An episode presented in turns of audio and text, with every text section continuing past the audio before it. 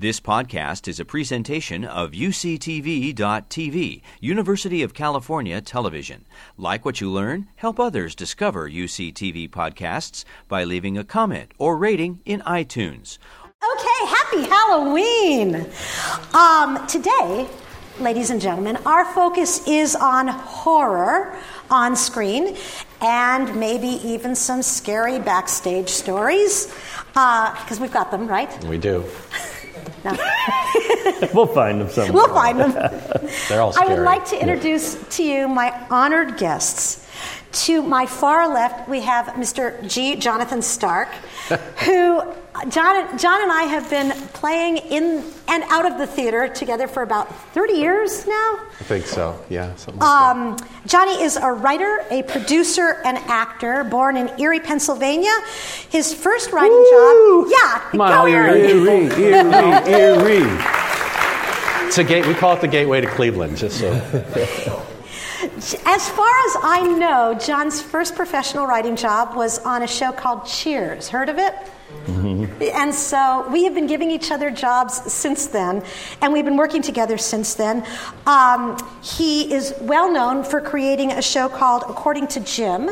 He won the Emmy, and the Writers Guild Award, and broke all kinds of new ground in television for writing the puppy episode, a.k.a. Yep, I'm Gay episode of Ellen DeGeneres' show, Ellen. He is known to you and here today because he played the vampire bodyguard and the servant Billy Cole in Fright Night, and he played Charlie in House Two, and we're going to look at a little bit of horror movie and have a lot of fun with that. And Johnny is the reason that the guest, our honored guest to my immediate left, is here because Johnny and Barry Bostwick met a couple of months ago. A couple weeks ago. Yeah. And John said, "Hey, Sherry, for that Halloween thing that you're doing up at UCSB, would you like to get Barry Bostwick? You know, he was in Rocky Horror Picture Show." And I said, yeah."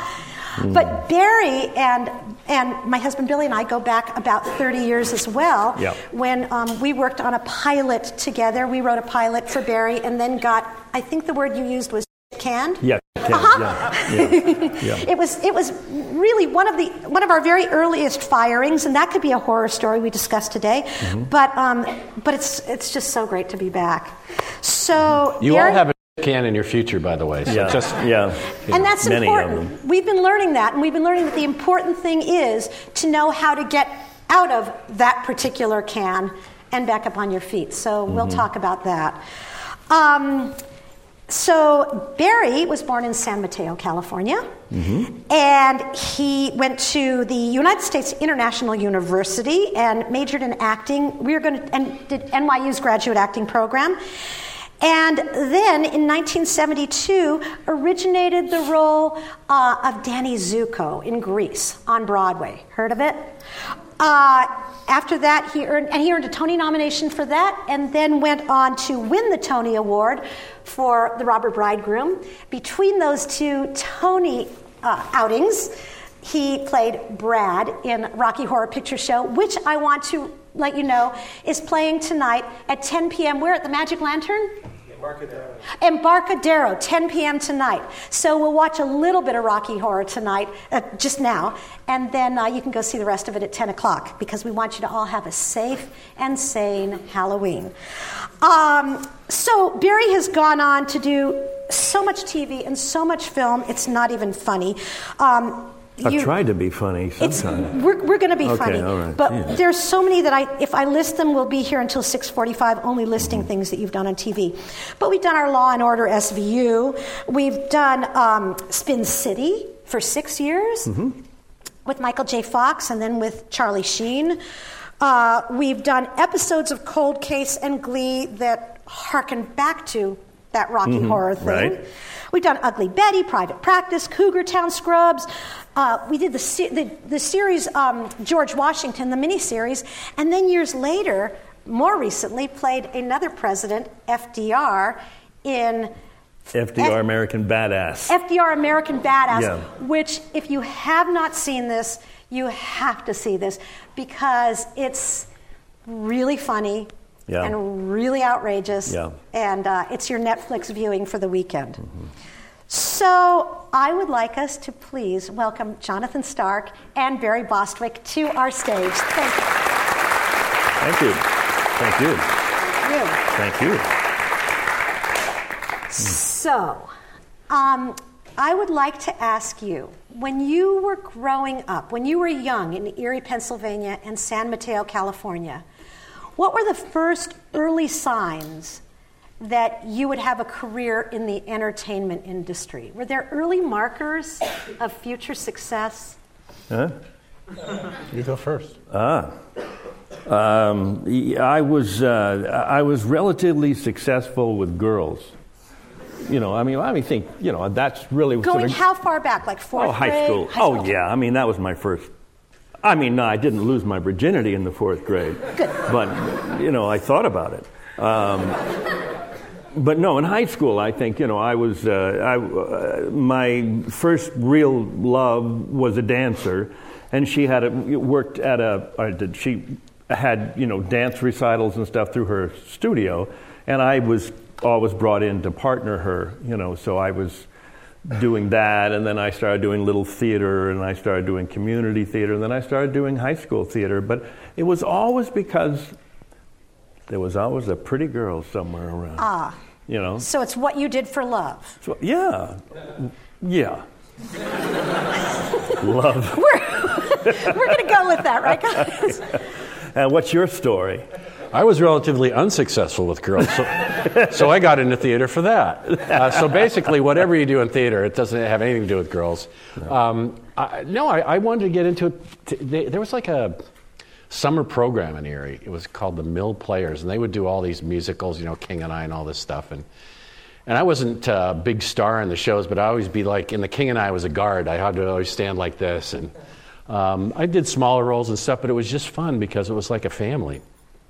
And I never had that feeling before when I did that kind of stuff. And, you know, you'd paint scenery and you'd build sets and you'd do all this stuff. And it was, you really felt like you were in a group of people that you had a kinship with. And that always carried through, but I never decided to do that as a career. It just was something I loved doing. Just quick show of hands, how many people here have been in a high school or a community theater or a kids production? Good. Okay, yeah, so we know what we're talking about. That sense of working with other people. And how many did it because there was a pretty girl in the cast? Thank you very much. Of course. Mm-hmm. Right. Yeah. One look at you, I could tell. Yeah. Mm-hmm. So we start. We discover this thing. We discover this world for other reasons, and then we find out we're kind of good at it. Like, did you know you were talented? Did you know, like, obviously, you're a very talented dancer. When did you figure out you could sing? In high school, when I was in high school, it was the folk era, you know, Kingston Trio and this and that. A Mighty Wind, for those. Right, yeah, Mighty Wind. And so I had folk groups in high school, you know, Ron and Barry. I couldn't even get first billing. I couldn't go Barry and Ron. Didn't seem to work. And it's Ron alphabetical. And Barry. Yeah. And of course I had a group with my girlfriend Tracy and Barry. You know. And then and we would play prisons and things like that. We would go and do prison gigs. Like Johnny Cash. Yeah. And we YMCAs. We were big on the YMCA circuit, you know. The straight YMCA circuit. I understand. Yeah. Were you being paid for this, or were you just doing it to get experience? No, just experience. You know, I don't think we got paid. I would get my parents to have some of their friends have us over for a party, and they would give us a couple of bucks, you know. But no, I was very concerned about. Actually, no, it's true. I was very concerned about money, you know. And a lot of it I did because I could make a few bucks, and I couldn't do anything else. I didn't want to mow lawns, you know, something like that. So I would work on my singing and guitar playing and all that, and trying to find two shirts that matched. How'd that go? Pretty good, actually. I'm looking. No. No, not, no, not no. MU. Oh, I know. Nothing's matched since then. It's like we're going to get you some geranimals. So, tiger goes with tiger. Yeah. I ask because it's something that we hear quite often, that people in various different walks of the entertainment industry start out by giving it away until they get paid for it. Is that... So would you say that that was true of you? I still give it away. Oh, you do? Oh, yeah, sure. I do a web series. I do little... I just did a pilot last weekend for a Comedy Central thing, a Comedy Central little pilot for... and, you know, I'm always, like, working for $100 a day for a friend who's doing a low-budget feature or something. You're not doing this for free, are you? Because we're all getting paid. No, you know? Yeah. No, yeah. Huh.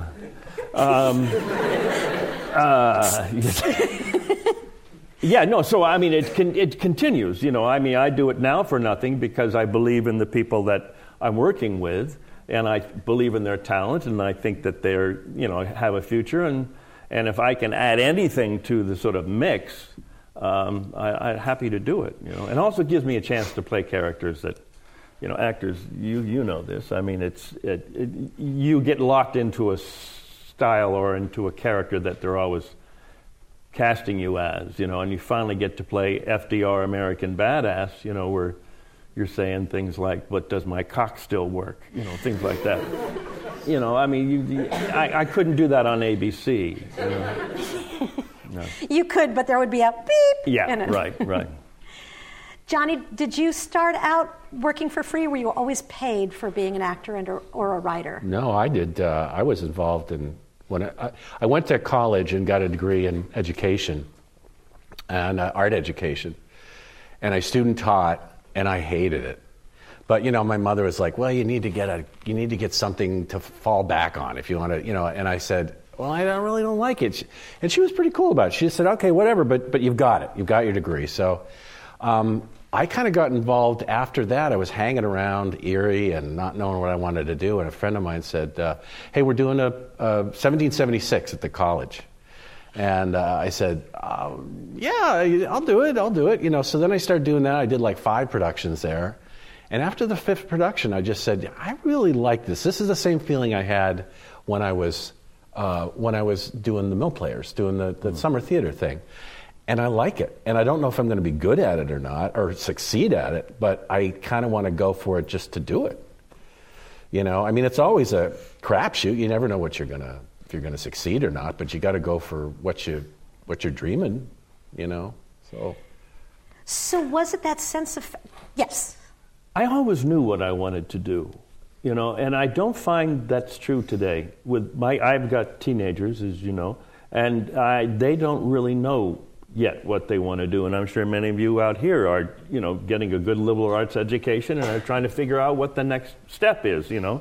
But I was very fortunate in that I think from mid high school I knew that I wanted to be an actor, and everything I did from then forward was, you know, aimed there. I took acting classes in school. I mean, I got my Bachelor of Fine Arts in acting from a college. Went to NYU to work on acting. You know, I never really did anything else other than park cars and take coats. You know, not professionally, but you are constantly creative. You're an artist. You're a potter, and you work in leather. And so you know, there's this creative, you know, urge that expresses in different ways. Would that be fair to say? Yeah, but I also learned at a very young age that. If you're going to be in show business, you also have to have an incredibly long list of hobbies that you really love, you know, because you don't do show business that much of your day or your week or your month.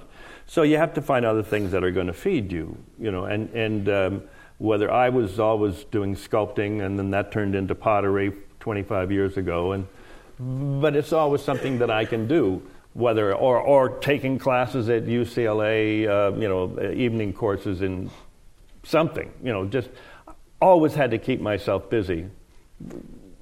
The curiosity factor, I think, is the real trick to any actor or anybody who's in show business. Is you just can't lose that sense of curiosity, right? You're curious now. You're wondering. Well, I'm wondering what you're saying. I have no idea. Yeah, exactly. Yeah. Well, but I understand what you're talking about. It's one of the things that informs, I think, a really talented actor is this curiosity, this fascination with being able to make something out of nothing. Yeah. To take a character off a piece of paper and bring it to life, but that expands into other creative outlets, and yet.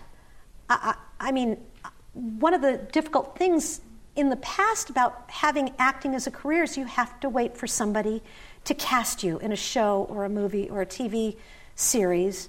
And what do you do while you're waiting? How do you express your creativity?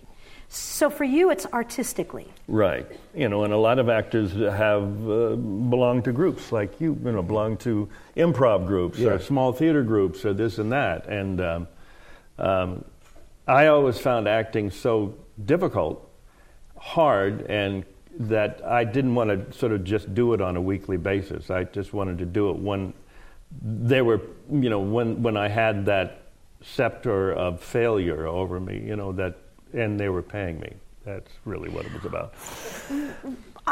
I want to follow that for 1 second. Go ahead. Why is it hard for you? Because you make it look unbelievably easy. Oh, I forgot. Yeah, Barry was just on Scandal last season, too. Remember, you guys? Mm-hmm. So you make it look so easy playing such a huge range of characters. Why is it hard? It's because I have a hard time focusing, I think, one of the things.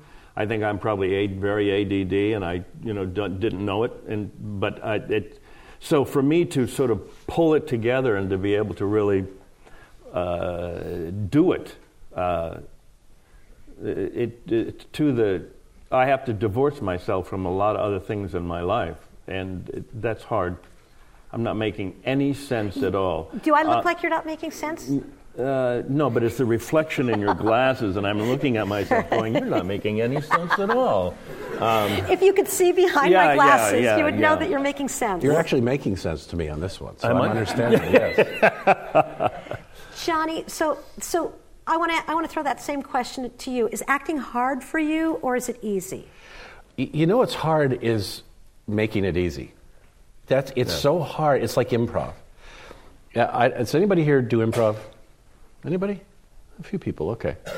What's really hard about learning improv is getting rid of all the crap in your head of when you're up on stage and you're just speaking from extemporaneously and you don't have an idea of what you're saying, and that little thing in your head that's telling you that's not the right thing or that's not funny, whatever. The hardest thing is to get rid of that. And once you get rid of that, it starts to become easy. And I think that's the same thing in acting too. I think improv and acting are so similar in so many ways, because when you act, you're doing somebody else's lines, but you're still improvising your thoughts and your feelings and what's going on. Everything, you don't really know what's going to be happening in front of you. You just have these lines. So you have to kind of improvise even within the lines when you're acting. Oh, I think just the opposite. I think... well, that's it. I'm out of here. Yeah. I think you're full of shit is what I think, basically. Because you're good at improv. I mean, you're an expert at it, And me, I'm a person who wants to know what comes next. Yeah. And I want to be able to rehearse it, and I want to have some boundaries, and this and that. And my worst class in college at NYU was my improv class. Hated it. You know? Yeah. I mean, I had stomach aches every morning, and it was colitis for days. Yeah. Because I didn't. There's rules, and when you're improvising, there's certain rules, right? I mean, there's a set of rules that you have to follow, and you can't dismiss what the other person is giving you, and throw off the whole scene. But you also have to have such trust. But the rules to me are like when you're doing, I don't know if anybody knows how to drive a standard here, but I learned on my brother's standard and ground the gears. Like manual? Yeah, that kind of thing. But when you're learning a standard, you have to do the gears, and you have to lift out the clutch and the gas at the same time. And it took me 6 months to learn it. I could not figure it out because I was trying so hard to learn it. Once you let it go, it actually becomes pretty easy. So for me... you spend so many years learning the rules of acting, you learn the rules of improv, you learn all these rules, and then when you let them go, Yeah. You know, then they're just kind of second nature.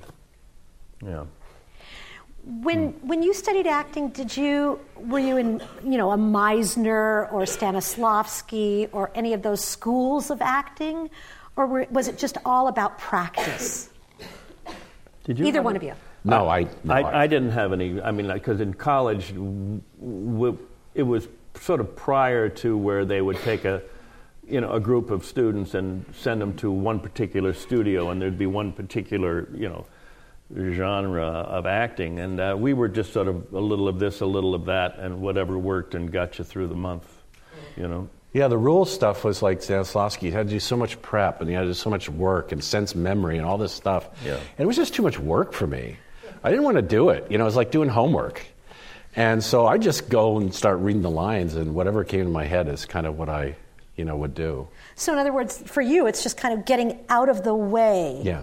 Of the character, getting yourself, John Stark, out of the way of the character, or is it putting yourself into the character? I think it's putting yourself into the character and just kind of going, well, and just trusting that you're going to come up with something when you do this character. You're going to come up with a way of saying things that's different than the way I would say it, or the way, if somebody's evil, you know, you don't necessarily play evil, but you have a feeling about you. You just assume that you're evil. I mean, you don't have to say evil things. What is, and I've heard this as a writer, we've had this question. I'm going to open it up to your guys' questions, so be thinking of them in just a second. For you, for both of you, talk a little bit about the differences between doing stage, film, and television. For you, how do those different media impact your work as actors? Johnny? Well, I never really loved doing TV. It was because it's...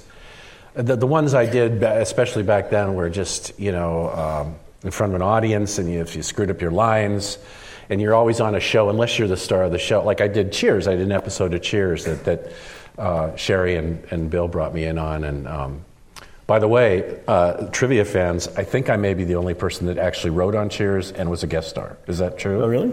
Perhaps. Let's say yes. Okay. But I did an episode of it, and as great as it was, and as great as the cast was, I was always afraid of forgetting my lines or screwing up in front of an audience and in front of that cast, who is just phenomenal, and I'm just like this little cog in the wheel at that point.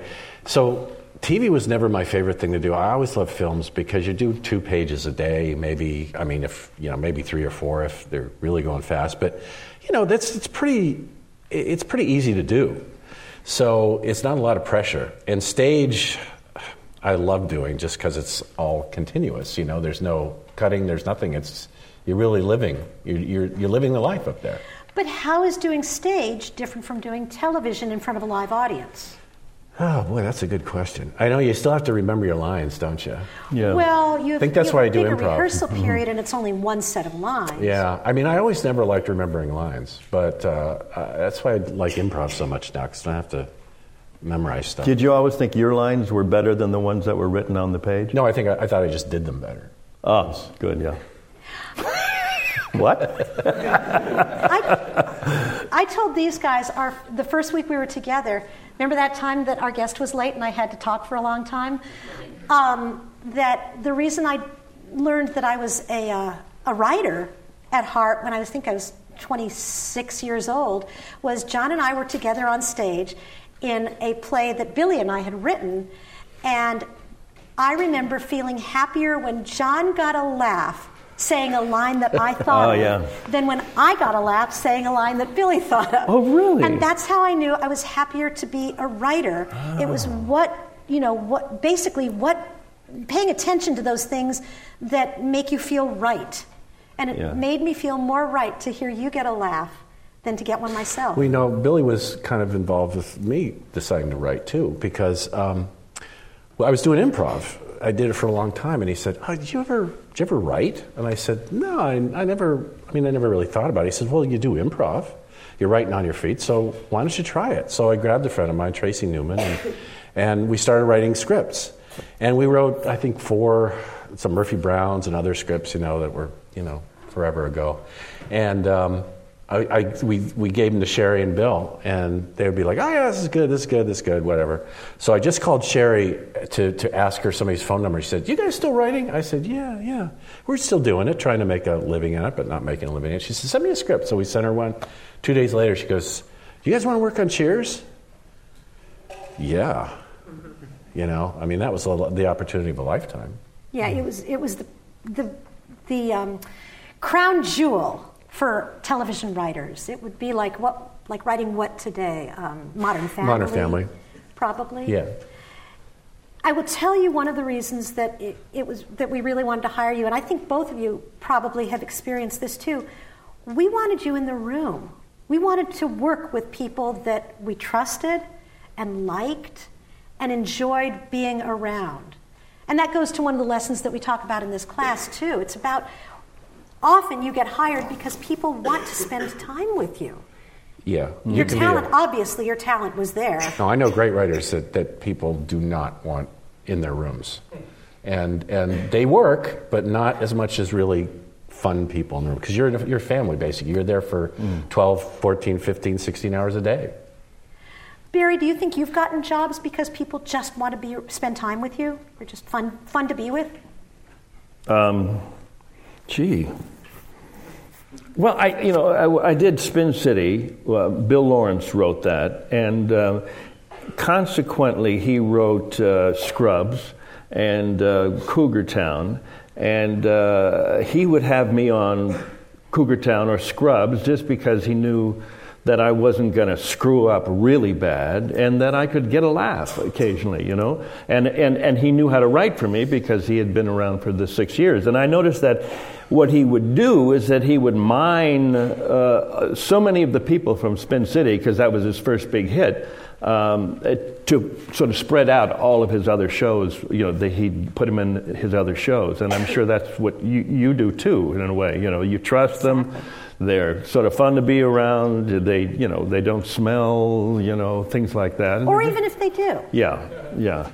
So I do. I think I've, gotten some things that for that reason. I mean, and you just said that you're doing another film with the person, the people, the group that did the FDR. FDR. We're doing another one called Helen Keller versus the Night Wolves. Yeah. Has anybody here seen the FDR movie? One? That's all? Jesus. We are very busy studying all God. The time. Oh, it's on Netflix. All we do is study tonight. They're going right to study tonight. Right in your wheelhouse, guys. You got to see this. Yeah. This is very funny. Go look up FDR American Badass. Yeah. It's kind of it's intentionally the cheesiest, most outrageous, offensive, and ridiculous. And you are FDR. I'm FDR. And your wheelchair is like this semi-automatic. It shoots rockets and. It's a rocket. Oh yeah. And it's killing werewolves. It's ridiculous and hilarious, and the worst werewolves. Oh, the worst. The best worst werewolves, I should say. Yeah. But the lesson here that I really want to emphasize is be that person that people want to rehire. That once they've worked with you, they want to work with you again. What would you say goes into, besides talent, besides being good at what you do, what goes into somebody wanting to work with you again and again, wanting to have you around? It's being nice, being a team player, be willing to go the extra mile, help out where you can and listen and take notes and you don't have to take every single note, but at least listen and discuss. And by take notes, you mean when somebody gives you a suggestion? Yeah. Don't question it, but go ahead and do it. Well, I think you can question it, but at least don't say no out of hand. At least sit there and say, oh, that's okay. But what if this? I mean, that goes to writing too. When that network will give you notes, all they want to do is be heard. So you just at least hear them and you go, yeah, well, that's a great idea, but we're going to table that. And maybe do it another script, or maybe not do it at all. But it's kind of that thing of just at least including other people, Yeah, and also I think maybe people who want to work with me occasionally is because I will do something different almost every take. I would always bring a lot of choices to the table, and it gives them a lot to work with. They know that if I'm coming in, I'm not going to just give the same performance from 1 to 10.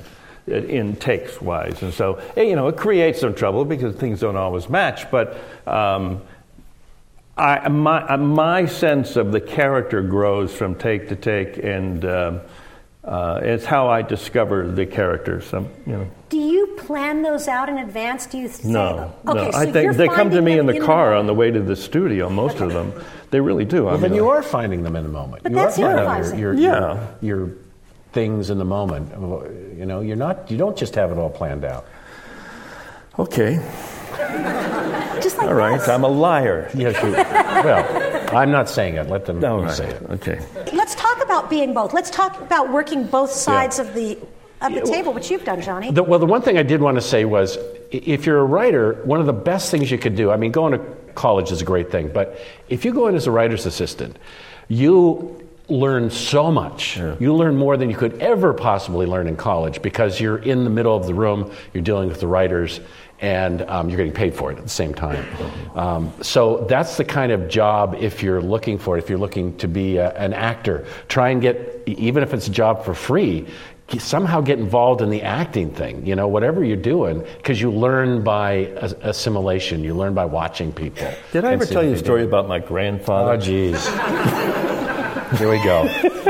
In writing, ladies and gentlemen, that's a callback or a running gag. But I think I do want to mention to you that as a writer, it is great to have acting experience. Improv. If you're writing in the media, it's great to have that experience so that you know what the actor's experience of saying your lines are going to be. I think as an actor, likewise, it's great to have an experience of writing so that you know how to behave with writers, how to express yourself, and how to work together. I worked on when I did According to Jim, we had a woman who was a non-writing producer. And she had worked at ABC for years before that. And she quit her job at ABC and decided to work with us. And she told me, she said, at one point, she said, you know, I wish that I would have gone in a room years before this, because I had no idea what this was like. And most people in the networks and studios, they don't know what it's like, because they don't want to sit there for 16 hours a day and work and try and figure out and realize how hard it is to figure out how to rewrite a script and everything like that. So it is really important to know all that stuff. And to experience. But I want to, in defense of college, because here we are, I want to say that I think there is no better and safer place to experiment with all the different disciplines, writing and acting, than in a university setting, because your life and your job are not on the line. Well, I went to a little school in Erie, small school, and my roommate was a guy named Michael Patrick King, who's a writer and producer. He did Sex and the City. He did The Comeback. He did all the Sex and City movies. And this was just a little theater department, and we became friends in the theater department. So it really is just, all that, his job and mine just sprang from that. Well, let me ask you a question, because here we are in college, at the university. What things, if you can recall, it's a couple years ago, did you learn in school that informed you through your careers? How to plagiarize? Yeah, plagiarize and research and okay, so research. Yeah, I think so. Research. Research. That was it. That's the answer. Would you give me a story about Bob Newhart? He's one of my favorites. I think Bob Newhart is brilliant. I think he's like the male Betty White in my eyes. And we had Betty White on the Bob show as well. Yeah. Bob is wonderful. And Bob, for two television series, the first one being The Bob Newhart Show, right, and the second series being Newhart, played this affable, put-upon guy surrounded by crazy people. Yeah. We got to know Bob when we were at Paramount, and we got to know that he was not just this affable, put-upon guy, but that he had a wicked sense of humor and teeth, and he could fight back, and he was fun.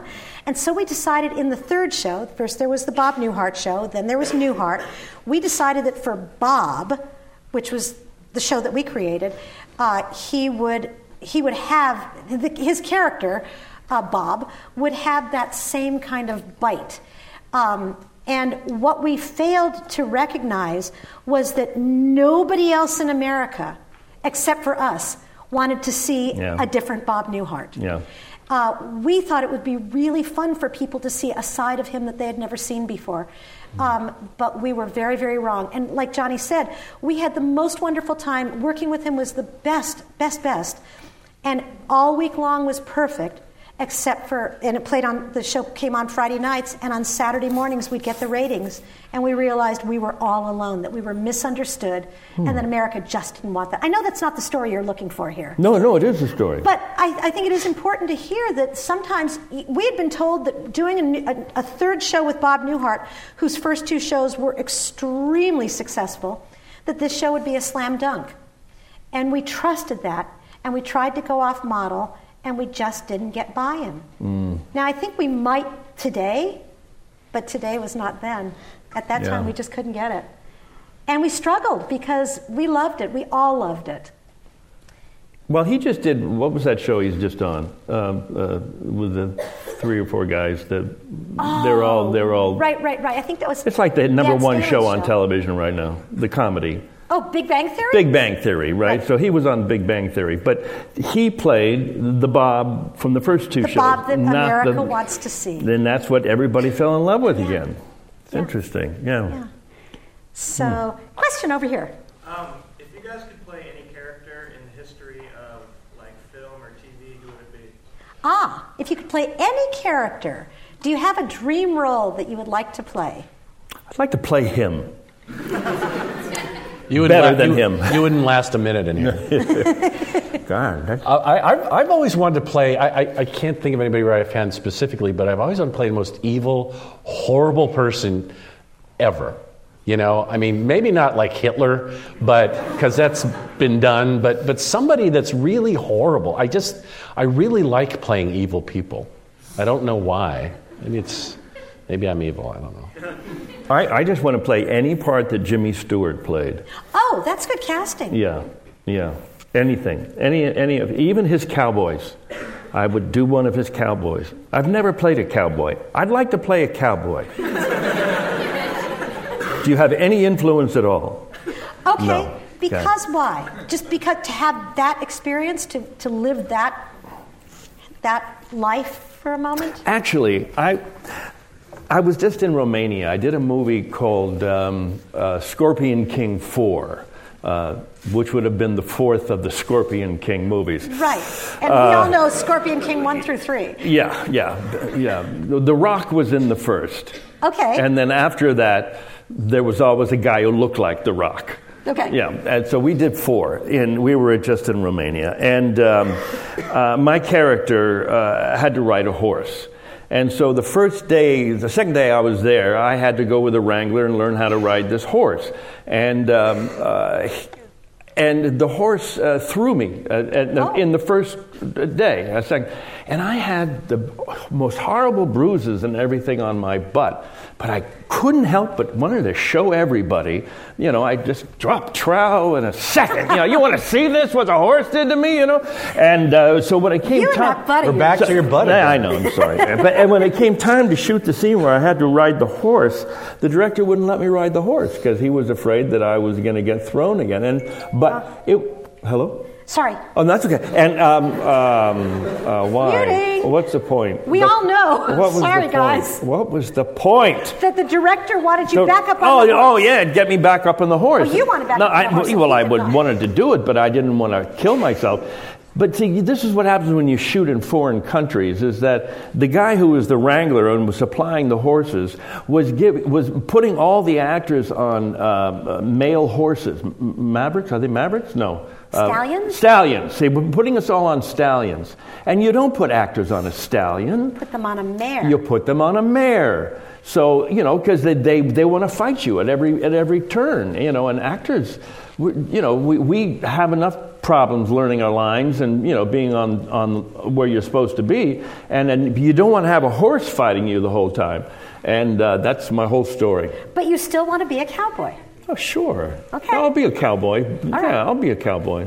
But I won't be on a stallion. Not on a stallion. I'll be on a mare. Cowboy on a mare. This goes back to the beginning of this conversation. being unmarried. I understand. And it's the and the Jimmy Stewart. We're going back to Jimmy Stewart. Jimmy Stewart. Oh God. I like that. I think that's good casting. I used to go to his house. He had a house in Beverly Hills, and I used to live up in the hills beyond him, in a much smaller house. And he used on Halloween, if you went to his house trick-or-treating, he would come to the door and give you the candy himself. Oh. Yeah, it was so sweet. And I went there as a 42-year-old man, dressed up, just to see Jimmy Stewart. And get, a Mars bar. Were they fun-sized or were they full-sized? No, those were the days where you get the full-size. That's big. Yeah. More questions, Lee. Yes, up in the top. What do you do when you're not working? What do you do when you're not working? I worry about not working and getting a job. Okay. Or I'm working towards getting a job, or I'm taking a yoga class, or trying to get a little sun on my face so I look good, or I'm working in my pottery studio, or I'm, working with my kids in some way, dealing with my family. Is the pottery pure hobby, or do you? I'm asking him the question. Are you doing the interview now? Because I'm not sure. Well, I'm just relating. Okay. This is a triangle here. I'm not working right now, and I write. I still write. I enjoy it a lot, and I do a lot of Instaplay with them. I do a radio recreation show called Fake Radio. I do the Groundlings because I was originally in the Groundlings company, and so I do the Groundlings shows. I do a lot of live theater around town, and during the days I write scripts because I enjoy that. So I get to do both of the things I love. Can you write just on spec like that? I mean, do you have the same energy to work on something that doesn't have an audience or a buyer? Yeah, because I'm writing what I want to write. Really? And I'm not writing what the studio wants me to write, which is if you send them a treatment and they buy a treatment, then you've got 4 pages and they can completely tear that apart and make something else out of it. But if you're sending them a 35-page script, and you say, here's my vision, they either kind of have to accept that or they don't. Mm. It's almost like I was saying when you're an actor, you have to make a decision, a commitment before you do it, and say, here's what I like, here's what I like. Now, you may not like it. Yeah. That's okay, but this is my vision. Yeah. Yeah. You have to come in with a choice. Yeah. A strong choice, yeah. Well, and that relates to what you're talking about with acting as well. Coming in with that choice. Mm-hmm. But Johnny, what I want to ask you about that is when you put yourself into a script, when you really say, here, I've gone wholeheartedly into this, and here's what I want to say, and it gets rejected. Is that okay? Well, I mean, none of us like having stuff rejected, but it's part, if you're going to do this business, you better get used to it. Well, then how do you pick yourself back up after you get told no? I just say, I'm so much better than them. Okay. Yeah. I mean, really, you got to. So, in other words... And it's probably true. I mean, I've dealt with studio people and stuff, and I always assume I know more than them. So that's kind of my mantra. So your shield or your defense would be they just didn't understand it.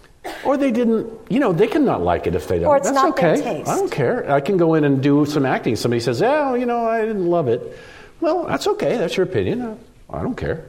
So, in other words, you don't take it personally. No. I think that's really important, guys. I think that's important to hear and know. Because when you're creating something, it really is personal. Oh, yeah. You're putting you're putting your thoughts on the page. You're putting your emotions on the stage. And to get that rejected... can be hurtful. Oh, if you get yourself so involved in it, and you take it extremely personally. Get out now because it's just going to be torture for you. Do you get your feelings hurt, Barry? I know you're going to make me cry. You said you were going to make me cry. You challenged me. You said I couldn't. Yeah, and now I want to. No. I take it personally. I take every rejection personally on some level, And we're like the Goofus and Gallant of acting and writing. Yeah. What? Do you guys know who Goofus and Gallant is? Do you read your children's highlights? You don't read Highlights magazine? Come on, when you're in the dentist's office, I still read it. We read our iPad at the dentist now. Oh, yeah. That's right. Yeah. No, I do. I mean, I take things really because I put a lot of effort into auditioning for parts, you know. I mean, if you get a script 2 days ahead of time, the audition, you know, I've put in 5 or 6, 8 hours of thinking about it and trying to learn the lines just for the audition and this and that. And then if I go in and then, you know, I don't get a callback or I don't get the part, yeah, I want to know why. And so much of the time these days, nobody has time to tell you why. There's no feedback anymore in our business, as you know. I mean, I'm sure you know. It's like you go in, well, they don't want me, fine. But nobody's ever going to tell you why you didn't get the part, other than the fact that you instinctively maybe know that, you know, well, I'm 10 years too old for the part, or, you know, that I just suck. You know. Well, John says his defense mechanism is to assume that they just didn't get it, that whoever it is that is saying no just doesn't get it, and that's a really useful. But I think it's also saying that's mechanism. Okay if it's not necessarily they don't get it, they don't like it. That's okay. I mean, I'd rather have somebody say to me, I didn't really like it, than go, yeah, it was really good, you know? I mean, I'd just rather say, I didn't like it. Okay, now your cup of tea. You want the truth and move on. Yeah. But how do you, if you experience that kind of rejection, how do you bounce back from it? Well, first of all, am I on still? I always know when I'm not going to get the part, because I'm not, am I still on? Can you guys hear? Can you hear me? Yeah, I'm still on? Okay. Now I have to have an answer? Please. What was the question? How do you bounce back from rejection?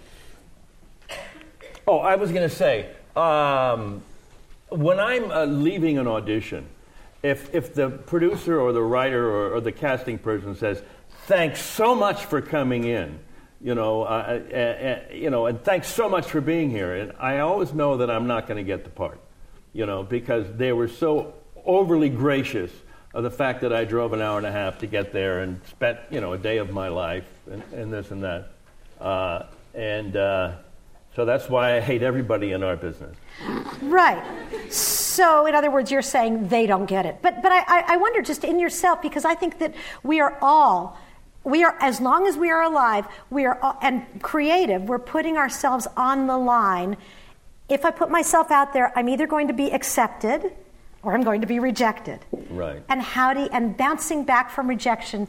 And I think we all have our own ways of doing it, but I think figuring out those ways and being able to call upon them. Yeah, I mean, everybody has a different way of doing it. And it's not to say that it doesn't hurt. It does, but you have to, just take it in and let it roll off. I mean, there's just no other way to do it. If you take it in, you're just going to you're not going to stay in this business. That's interesting. I mean, maybe it might even work for some of you to, imagine that rejection like beating up and like water on a skillet and just rolling off you. Yeah, that's just a matter of time. I mean, it's like you get rejected so much, and it's interesting because the older you get, the more sort of spiritual you get about it, and you get to the point where you're going, well, that just wasn't. It's in my future. It wasn't meant to be. It wasn't meant to be. The thing your mother always used to say, one door closes, the other door opens. Well, there's always something better around the corner, and you try to remember those simple thoughts and those simple sort of things that get you through life because they're really true. I think they are true. They have to be true. Yeah. Because you have to go on. Yeah, you can't let it bog you down, and the more rejection you get, the more you realize that that's just the nature of the business and any business. I mean, I wouldn't want to be in probably most of the businesses that most of you are going to go into because you're going to be rejected and. But it's true in life. Failures. And, it's true in life, though. Survive it. It's true in life. I mean, it's the same thing. I mean, if you're worried about what everybody's going to think about you as, oh my God, they're going to hate me. I mean, obviously you want to try and be a nice person, but you can't please everybody, and you have to just kind of go, hey, look, if you don't like me, I get that. You don't have to. There's no rule that says you have to like me. Move on. We'll both move on. Whatever. Oh, thank you. But why are we in a business then that is? Why do we put ourselves in that position of being rejected? Every week I put myself in a position of being rejected, and it's sort of like the quest of getting over it. You know, it's sort of like, well, how am I going to deal with rejection this week? And will I survive it? And what do I have to go through mentally and emotionally to prepare myself and or get over it? I think we're risk takers. We're risk takers. Yeah. I mean, I don't skydive. I don't, bungee jump or anything like that. But in a way, what I do is pretty much the same thing. I'm doing it all the time I go out because I'm willing to take that risk, to be rejected, which is hard. And, that's what we do on a daily basis. And I don't gamble or anything, but that's kind of my gamble. The thing about show business, too, which I do love, and I've said this to a lot of people, is I know people that are right now almost down to their last dime. Tomorrow, they could be huge successes. All it takes is one good audition. I had an acting teacher who says, all it takes is one good audition. Because if you nail that and you get on a series that runs for 10 years... boom, you're done. You're good. You got it. But that's the problem with our business, is that you're constantly living in this fantasy world that next week you're going to be above the curve as opposed to just sort of being under the radar. But it's not fantasy. It's true. It can be. Happen. We had a fail. I mean, it was very successful in terms of our experience, but our Bob Newhart show that was supposed to have been a slam dunk lasted 30-some episodes, whereas you did According to Jim. I thought that was over after that pilot. I really did. I said to my writing partner, all right, let's back up our offices. We're done. We're not going to. This will never go. And how many years did it play? 192 episodes. Almost 200 episodes. 8 years. Yep. Why? Yeah, I keep asking myself that, too. No, seriously, why? I don't know. I have no clue. Was it the chemistry between the actors? Because, Belushi, what was he? Belushi? Yeah, I don't want to talk about it. We won't talk about Belushi. Honestly, it was the chemistry, I would say, between the actors and the United States of America. I think that's it, yeah. It's it. You never know what America's going to like. I mean, anybody... There's a movie, and I don't know if you guys have seen it. It's kind of old. It's called The Barefoot Executive. And it's a story about a monkey that starts picking the shows on a network. And it becomes extremely successful. And you know what? It's absolutely real. It's not true, but it's real. Any monkey can pick the shows because it doesn't matter. If America likes it, it's going to go. But you never know what America's going to like. We're always guessing. That's William Goldman famously said in Adventures in the Screen Trade. William Goldman, who wrote The Princess Bride, among many other wonderful, wonderful works, said, nobody knows anything. And I think that's been a theme that we've heard here, too. But it's this creative urge that causes us to keep trying to guess what is going to work. Is that fair? Yeah, it's like that. It's it. You're gambling, and when you hit the jackpot, it's a high that you cannot duplicate on any other scale. Am I right about that? What about reinventing yourself every 7 years? Do you do that? In some way, do you do that? I do. Yeah, I think that's really true. It's particularly in show business or as an actor, as your looks change and as your voice changes and as you get more self-confident or less confident, you have to sort of reinvent yourself. And I think everybody does that. In every job that you're going to do, you have to find a new way of doing it every 7 years. And I think 7 years is the number. I think there must be some physics about that because it's true. I think that there are these opportunities to become. And I think that probably more than any generation we've known to date, you people are going to have the chance to have many, many careers. Yeah. Because the world is changing at such a rapid rate. We are about out of time. It's about time to take a quiz. But before we do that, please help me thank our wonderful actors and writers. You did not disappoint. You really brought not only the horror, but the scary. And I think that's really important to hear. But you also brought us really important lessons that we're going to remember. So I thought he brought more horror than anything else tonight. Okay. Thank you. Thank you. Ladies and gentlemen, we'll see you next week with Bonnie. Bonnie Bruckheimer is coming next week to talk to us about making movies. Go see the Rocky Horror tonight at 10 o'clock. 10 o'clock at Embarcadero. Have a wonderful, safe, and sane Happy Halloween. And a wonderful, good weekend. Ladies and gentlemen, thank you. Have a good quiz. Thank you for having us. Thank you very much, gentlemen. You've been listening to a podcast by University of California Television.